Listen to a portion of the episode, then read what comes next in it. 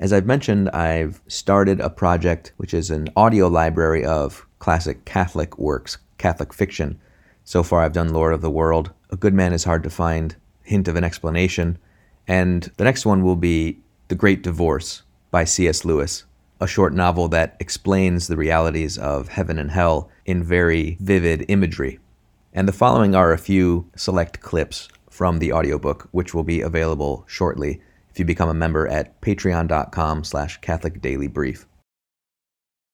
Not good enough for you, are we? Like your lip. Next moment, he had fetched the short man one on the side of the face that sent him sprawling into the gutter. Let him lay, let him lay, said the big man to no one in particular. I'm a plain man, that's what I am, and I gotta have my rights same as anyone else, see? As the short man showed no disposition to rejoin the queue and soon began limping away, I closed up rather cautiously behind the big man and congratulated myself on having gained yet another step. I noticed that the grass did not bend under their feet. Even the dewdrops were not disturbed. Then some readjustment of the mind or some focusing of my eyes took place, and I saw the whole phenomenon the other way round. The men were as they always had been, as all the men I had known had been, perhaps. It was the light, the grass, the trees that were different, made of some different substance, so much solider than things in our country that men were ghosts by comparison.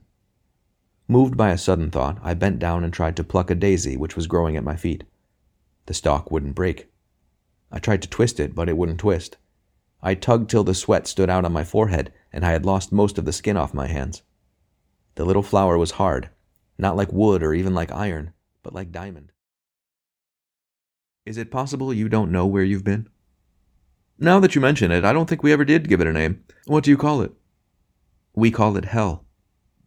There is no need to be profane, my dear boy. I may not be very orthodox in your sense of that word, but I do feel that these matters ought to be discussed simply and seriously and reverently. Discuss hell reverently? I meant what I said. You have been in hell. Though if you don't go back, you may call it purgatory. Go on, my dear boy, go on. That is so like you. No doubt you'll tell me why, on your view, I was sent there. I'm not angry. But don't you know? You went there because you are an apostate. Aren't you serious, Dick? Perfectly. This is worse than I expected.